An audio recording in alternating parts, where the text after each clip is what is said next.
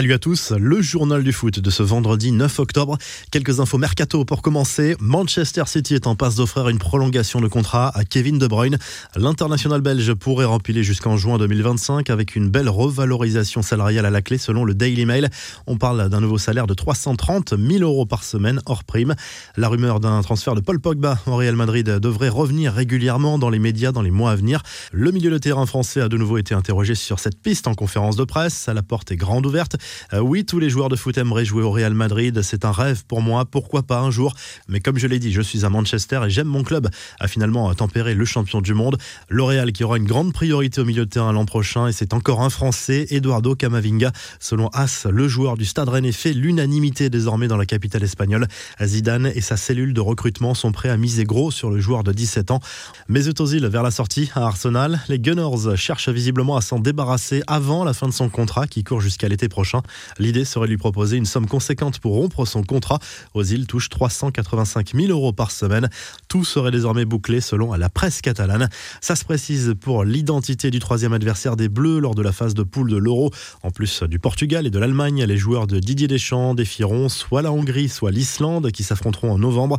Si les Hongrois se qualifient, les Bleus devront aller les défier à Budapest, ce qui ferait deux matchs à l'extérieur puisque les tricolores affronteront également les Allemands à Munich. Voici les affiches des finales des barrages qui vont permettre d'attribuer les quatre derniers tickets pour l'Euro. Hongrie, Islande, Irlande du Nord, Slovaquie, Serbie, Écosse et Géorgie, Macédoine du Nord. Les infos en bref, le message fort de Lionel Messi au peuple argentin, unique buteur du match Argentine-Équateur dans la nuit de jeudi à vendredi dans le cadre des éliminatoires du Mondial 2022. La star de l'Albi Céleste s'est exprimée dans la foulée. Ce fut une année compliquée à cause de ce que nous vivons. Pouvoir jouer à nouveau avec l'équipe nationale et donner la joie de la victoire aux gens au-delà du jeu, ça sert à décompresser un peu.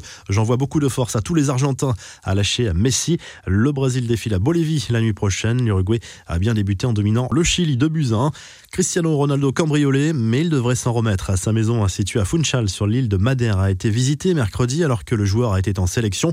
Le voleur n'est reparti qu'avec quelques objets personnels de faible valeur, dont un maillot de la Juve dédicacé par CR7, estimé à seulement 200 euros. Et si Ousmane Dembélé avait décidé de se mettre sérieusement au travail, alors que Ronald Koeman avait accordé des jours de repos aux joueurs non appelés en sélection, l'ailier français a été aperçu au centre d'entraînement du Barça. La presse catalane y voit un signe envoyé à son entraîneur. La victoire tranquille des Bleus, l'équipe de France Espoir s'est facilement imposée contre le Liechtenstein 5 à 0 jeudi soir à l'occasion des éliminatoires de l'Euro U21.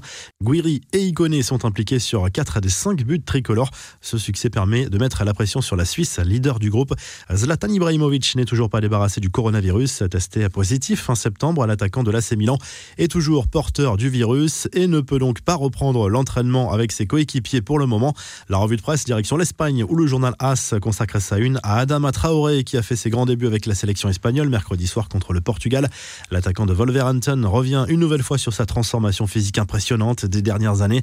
Le quotidien Sport consacre sa une à Antoine Griezmann. Ronald Koeman veut visiblement impliquer davantage l'international français dans le jeu du Barça. L'attaquant blaugrana est toujours convaincu qu'il va renverser la situation et réussir en Catalogne. Et en Italie, la Gazette dello Sport se penche sur le derby entre l'AC Milan et l'Inter programmé le week-end prochain. Les deux clubs sont touchés par des cas de Covid et la trêve internationale tombe finalement plutôt bien pour les deux clubs lombards. Vous retrouvez l'actu foot sur topmercato.com, l'appli Top Mercato et à très vite pour un nouveau journal du foot.